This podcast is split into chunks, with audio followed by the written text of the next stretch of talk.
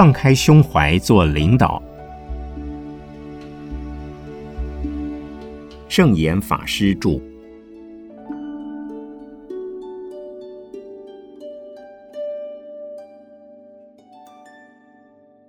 作为一个领导人，最重要的心态是责任，而不是权威。领导者的身份代表着全体的员工，是整个公司信誉和光荣的象征。企业中每个人都各司其职，各站在不同的立场，也都有各自的责任。领导人的责任是提供智慧、经验和个人的社会资源及财务资源，来为社会服务。企业如何为社会服务呢？首要是凝聚一群与自己理念相同或愿意接受自己理念的人，来共同开创一番事业。领导人在这一番大事业当中扮演的只是一个主导者的角色而已，不等于是全体。整体应该是指共同参与的所有人员，包括合伙人、股东、职员，甚至是客户，也就是在共同的生命体内求生存、求发展、共存共荣的所有成员。因此。领导人不能把公司的资金、财产当作个人口袋里面的东西，也不能认为公司的动产、不动产、人力、物力、经营的信誉都是出自于自己一个人的本领，因此有权来任意支配。若有这种心态，一时之间可能经营的还不错，事实上已暗藏着问题，会造成其他人员的心中的不平衡。不服气，因为他们也出了力、尽了心、付出了他们的贡献。有些领导者会认为，局面是自己奠定的，事业是自己创造的，财产是自己经营滚转出来的，员工只是工具，他支付员工薪水，员工帮他赚钱，就好像他养了鸡，鸡生蛋给他吃一样。将员工当成赚钱的工具的老板，如果是在封闭的社会，还没有人会觉得有什么不对。但是当社会开放之后，员工就会心不甘情不愿，甚至离心离德，敢怒不敢言。一旦公司发生危机，有什么风吹草动时，员工难免就要出现众叛亲离的状况了。因此，老板应该有这样的共识。公司不是属于个人的，而是属于大众的，甚至自己也只是奉献给公司的一份子而已。经营企业的过程就像人生一样，有起有伏。作为一个老板，要有胜败乃兵家常事的雅量。随着环境的变迁，随着时代的变动，任何一个机构都会有起有落，有经营的很辛苦的时候。也有经营的非常顺利的时候。如果负责人不会做人，老板的心态有问题，领导方式像是个秦始皇、拿破仑，那么在公司顺利的时候没有问题，大家都会听他的，因为听他的人才有饭吃，才有钱赚，才有前途。但是，一旦公司产生问题而走下坡时，老板就会很倒霉、很痛苦。因为就要面临众多员工求去的局面了，所以作为一个老板，得失心要少一些，一定要把诚心信誉放在心上。除了宽待员工，对客户也不能失信，不能怠慢。公司的服务好，信誉佳，就是老板的光荣及成就。如果公司经常受到政府的奖励，受到媒体的报道，获得社会大众的好评，这种被社会公器公认的荣誉，不仅是老板的经营有方，更是全体相关人员共同生命力的展现。这篇文章原载《天下》杂志一七四期。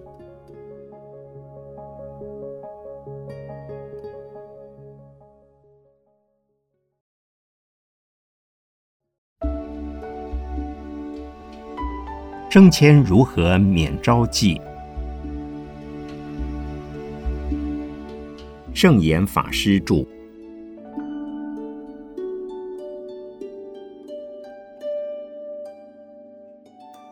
人事升迁可由三方面来谈。首先，站在老板的立场来看，要多方评估谁最适合这个职务，然后再把最适合的人选安置上去。如果受到人情的包围，先考虑哪一个人是最可靠、最听话、最没有争论的人，那么老板就很难顺利安排人事来达成既定的工作目标。以我来说也是一样，每个徒弟、每个信众，我都把他们当成现在的菩萨、未来的佛看待。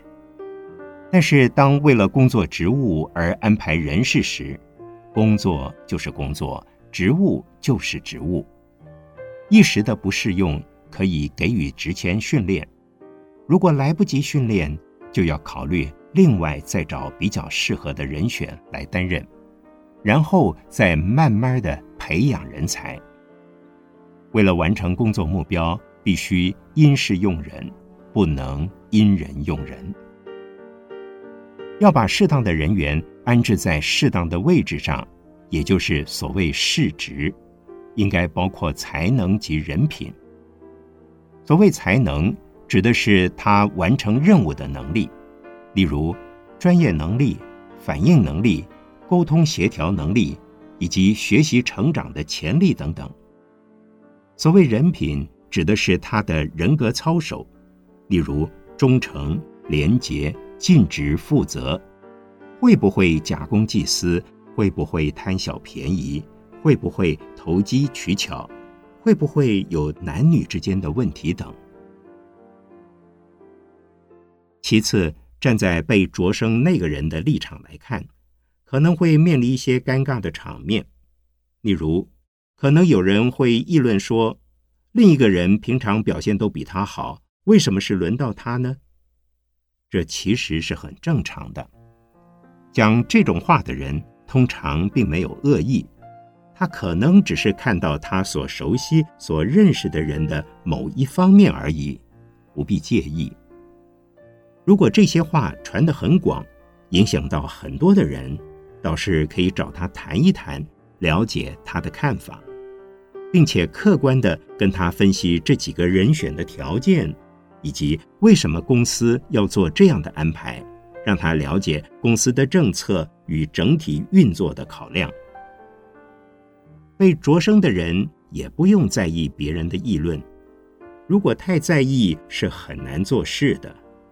也不需要主动去安抚这些人的情绪，因为他们很有可能不会接受你的安抚。但是被擢升的人也要有雅量，容纳这些不同的声音，甚至于反对的声音。一旦上任履行新职，对正反两面的属下及同事要一视同仁，不能以差别心相待。俗话说：“宰相肚里能撑船。”当主管的人，不是只照顾一两个人而已，是为了团体而照顾所有的人。其中有一两个人虽然不喜欢你，你还是要包容接纳他，不要排斥他。要把两人之间不协调的情绪化解于无形，要做到对方虽然说了很多闲话，但你上任时并没有对他特别不好，久而久之，人心也会改变。如果没有转变也没关系，你就把它当做相反是相成的助力吧。能有阻力，才能让你更成熟、更踏实。此外，站在没有被擢升的人的立场来看，有的人认为他的能力可能超过被擢升的人，人品、年资样样都够，就是没有被调升。这个时候难过也没有用。你的能力与人品都好固然是事实，不过别人的运气比你更好，别人的福报好，升迁的机会自然就多了一些。福报不够多。再怎么努力也是得不到赏识的，甚至也有可能被升迁的那个人的所有工作成绩原来都是你帮他做出来的。也就是说，老板只看到他的表现，没有看到你在幕后的功劳。也许老板也看到了你的能力和功劳，仍然觉得你还不适任更高层次的工作。这个时候该怎么办呢？没有关系，因缘如此，坦然面对这一切，欢喜接受这一切。这个时候，你的心也会放下。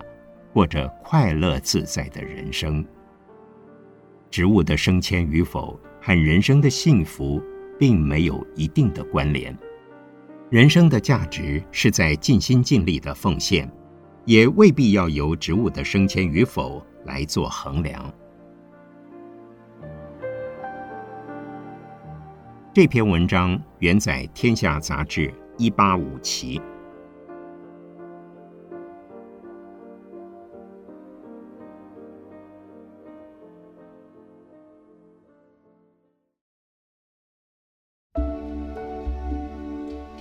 包容才能沟通。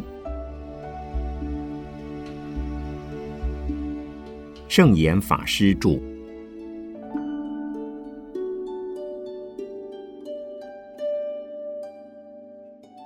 所有的人都有坚持己见、自以为是的习惯，这是众生相。众生各有各的长相，各有各的心相。我们得承认。每个人不仅相貌互异，思想的模式、观点也都不尽相同。我待人处事通常是设定在无我的立场。无我并不等于放弃自我，而是包容他人，但不是以个人的自我为中心来包容他人，而是以大家的观点来包容他人。这样就不会有自我执着。换言之，无我的意思是允许任何观点或任何现象的存在，并且明白任何旧观点都会改变，任何新现象也都可能出现。就像长江后浪推前浪，世间的现象就是不断的在变动。过去被人认定的真理，今日可能会被另外一个真理所代替，一个新的定律出现。日后又会为另外一个新的定律所取代。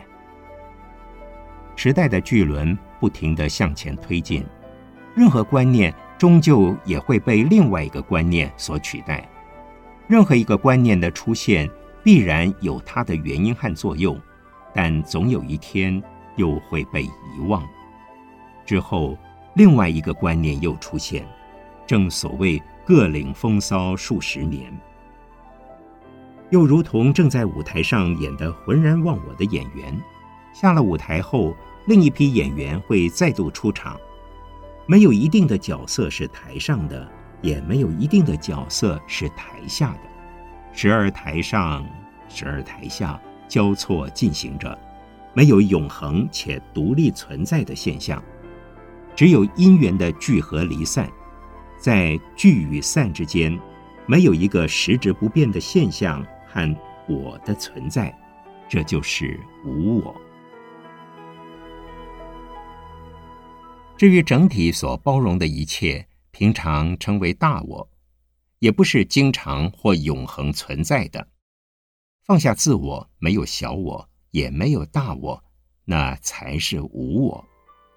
不过，整体的大我是无我的过程，例如。夫妻之间维护一个家庭，就是一个整体的大原则，这是公是公非。一旦危害家庭的完整性，那就是私是私非。夫妻如果各执一词，彼此斗争不已，这个家庭就没有办法维护喽。要挽救瓦解的危机，唯有靠双方真诚的沟通与妥协。当你认为最好的。你的配偶没有办法接受的时候，不妨退求其次，采取次一级的公事公非，也是途径之一。此外，团体有团体的公事公非，公司有公司的公事公非，国家有国家的公事公非，世界有整个世界的公事公非。其实认为环境或事物不理想，其实是来自内心有一个理想标准的反应。人与人之间要彼此相互尊重对方的想法。所谓民主的时代，就是平民的时代，不是仅仅靠几位杰出人物就能运作出来的时代。但杰出的人物能看到远景，清楚大局，一般人是不容易看得到的。因此，杰出的人要善用智慧，并且尽其所能来让大家明白远景是什么。大局又是什么？要不断的公开宣导，更重要的是开放胸怀，察纳雅言，让大家有表达意见的管道。一般人的想法是平庸的，平庸是正常的。公是公非本身就是平庸的想法，平庸的观点。杰出的人才要为千年大计，甚至万年大计设想。为无限的空间规划，有远大眼光的人要能包容平庸的人，要设身处地的为平庸的人着想。他们究竟在想什么？他们的需求又是什么呢？要保护他们，让他们能平安的一步一步向前走。能够包容平庸的人，才能够远大恒久，才是现在与未来的领导人。否则，仅仅一时得志，犹如高空中的彗星，光芒万丈，瞬间消失。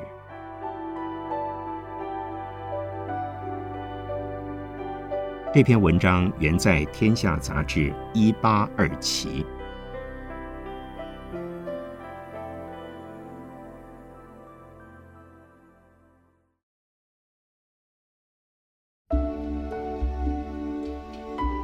用人的智慧与福报。圣严法师著。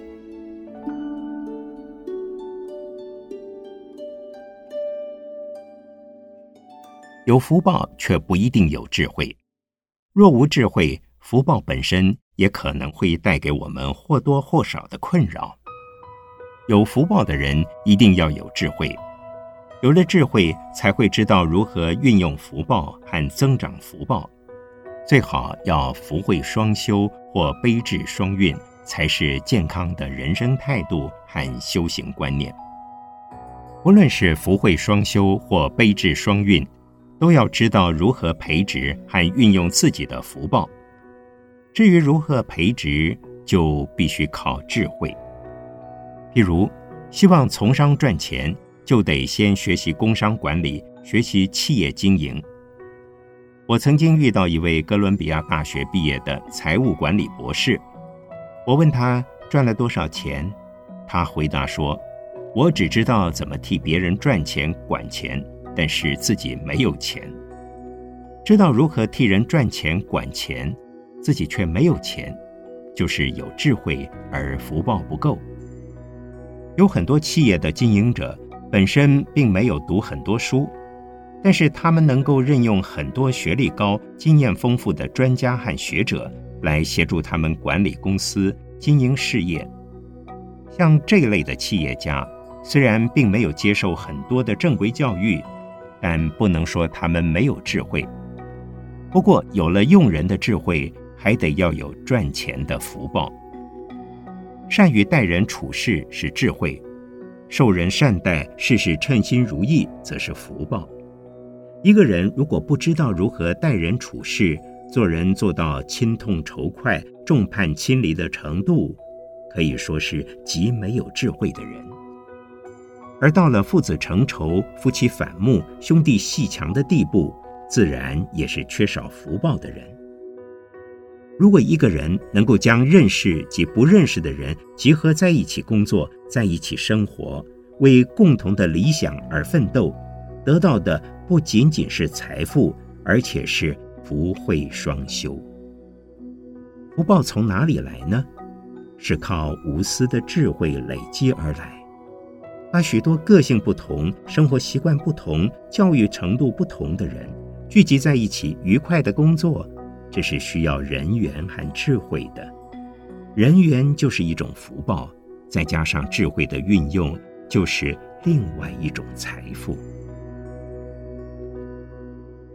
佛教典籍所讲的智慧，不全然同于一般所谓的知识或学问。知识或学问是可以从书籍中或师师相授中学习而得，智慧则是要从自己内心的体验及人与人之间关系的运用而获得。有些人虽然学富五车，博览群集，但是没有人缘，不通人情，不谙世故，走到任何地方都是不受人欢迎，想做任何事也都没有人愿意认同参与。像这种人，就是少福少慧的人。这种人纵然有满腹的经纶，同样也有满腹的牢骚。更不幸的是，尚有十足的娇气。常言道：“做事容易，做人难。”可是是人才能用人，有人才能成事，成事才有福报。如果没有人来相助，必不能成就大事。同样一件事情，如果仅靠一个人单枪匹马、孤军奋斗，虽然也可以做出一点成绩来，然而在整个过程中辛苦万分，不言可喻，成就却极为有限。所谓众志成城，如果能够集合众人之力，大家同心协力，为同一目标而努力，其成功是可预期的。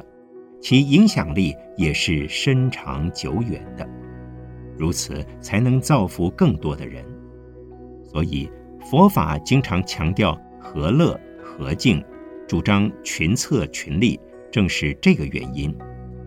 集合众人之力的原则，是要用人之长，容人之短，尊重和体谅，再加上关怀，才能够让人乐意为你所用。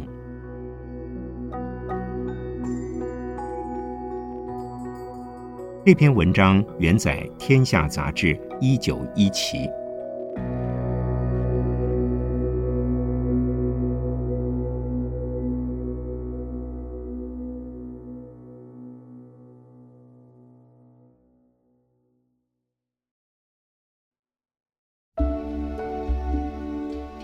办公室的相处伦理，圣严法师著。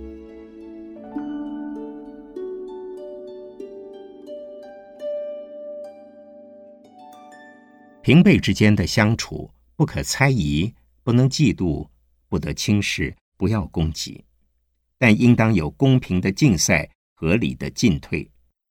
要把平辈当作互助互惠的伴侣，而不是比高比低的对手。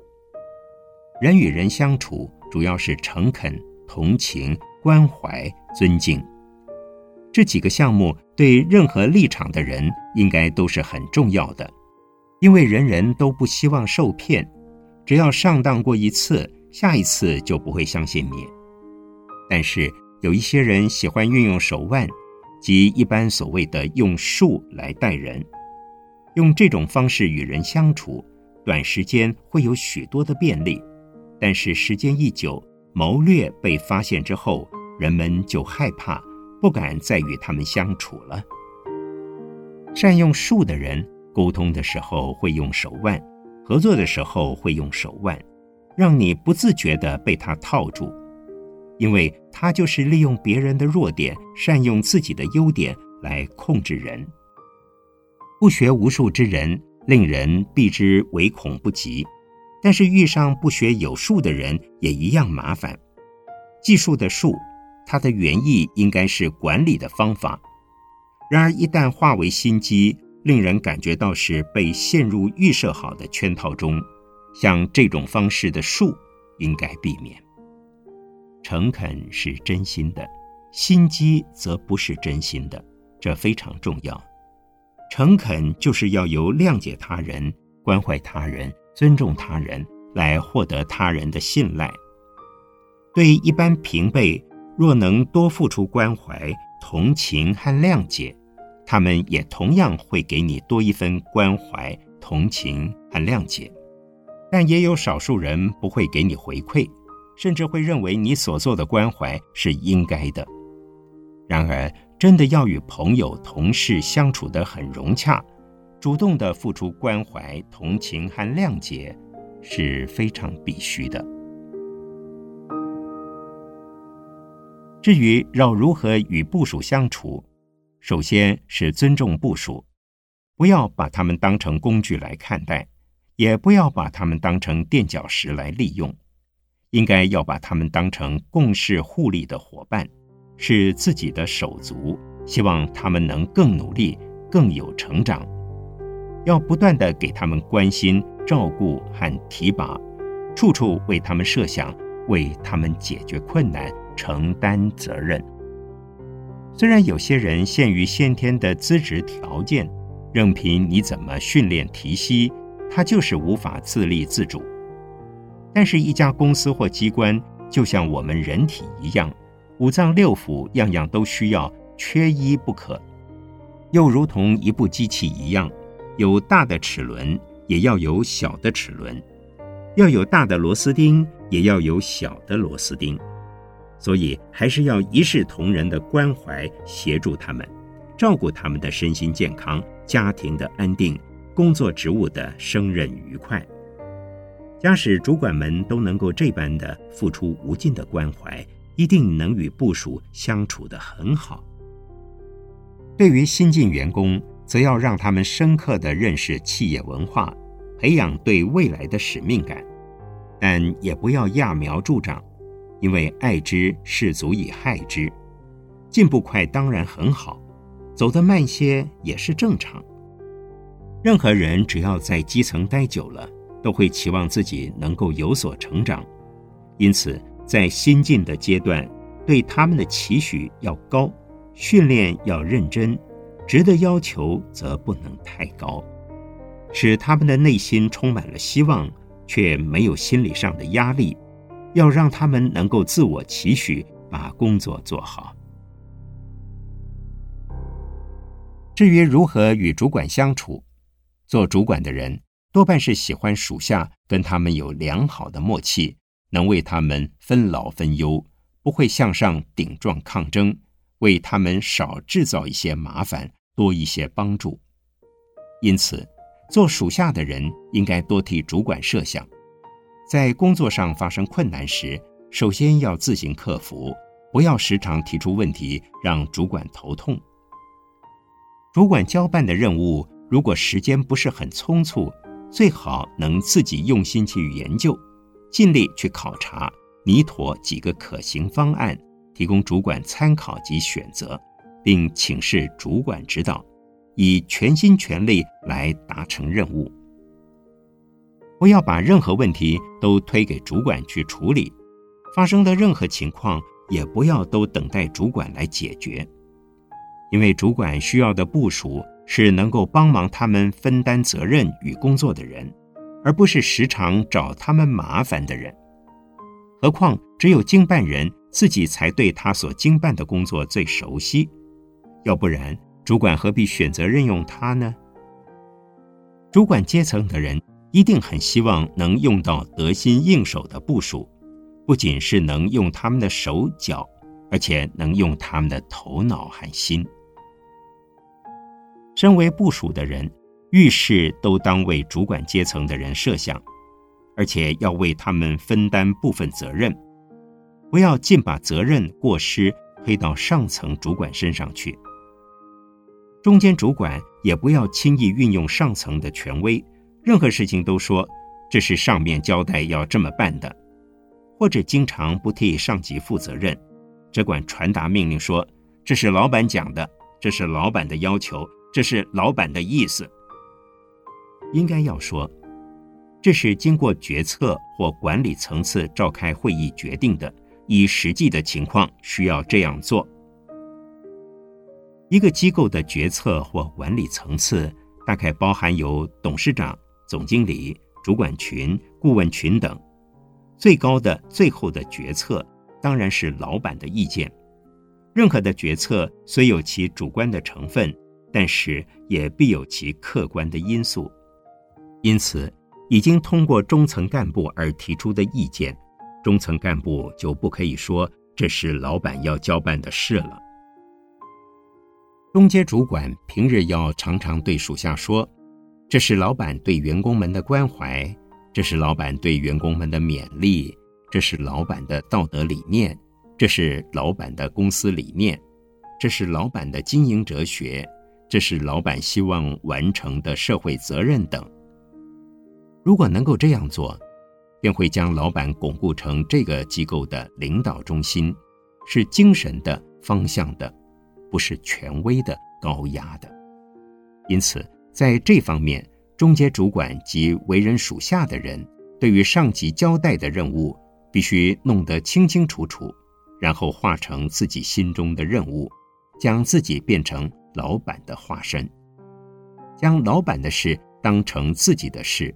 全心投入来完成工作。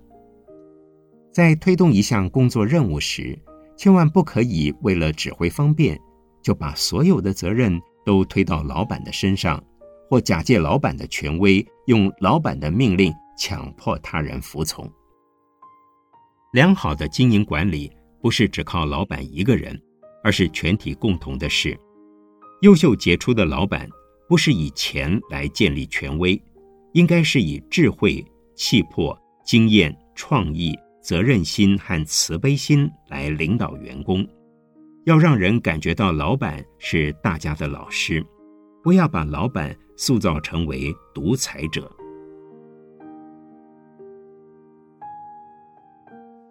这篇文章原载《天下》杂志一七二期。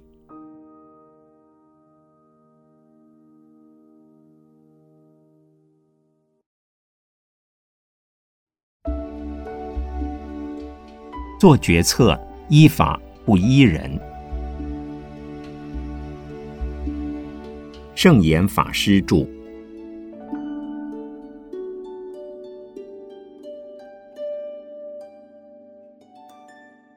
法是什么呢？法是一种同于古今、通于天下的原则或理念，它是仿诸四海皆准、贯穿古今皆同、永恒不变的真理。法有母法和子法两种，母法是基本原则，是团体的理念和方针；子法是一种执行的政策，是以基本原则为依归的。基本原则是不能改变的，而执行的政策只要在不违背基本原则的前提下，可以因时、因人、因事、因地、因物而稍加变通。所以，一个决策者在做任何决定时，首先要掌握住基本原则，才不会偏离组织的精神。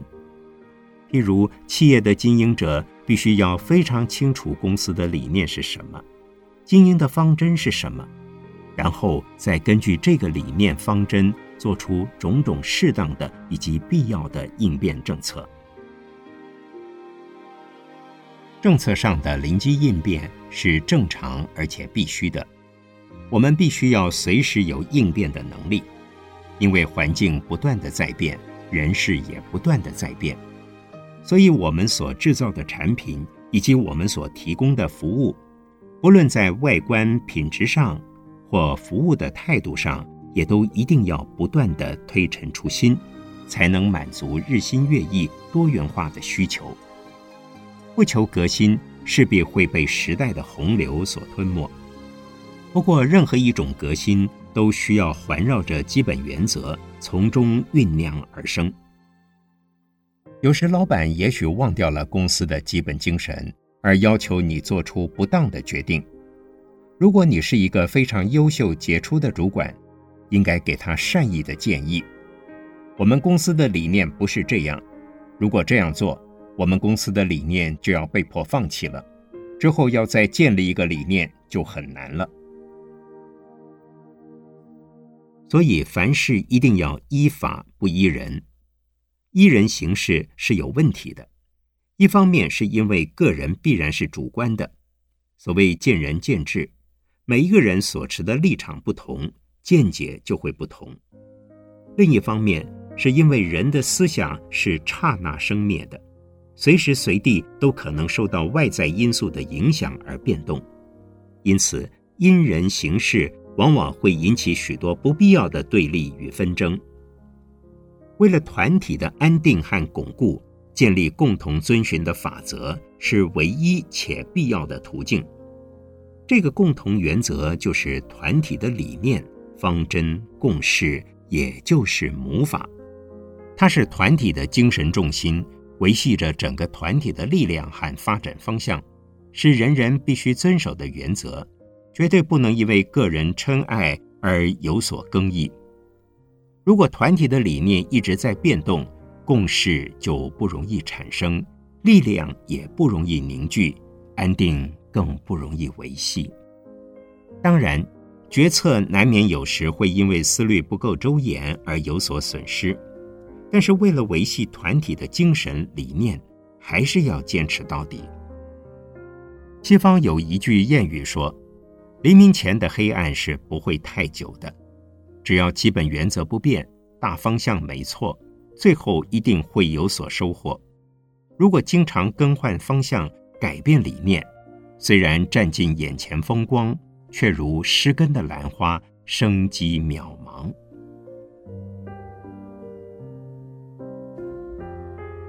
这篇文章原载《天下杂志》二零一期。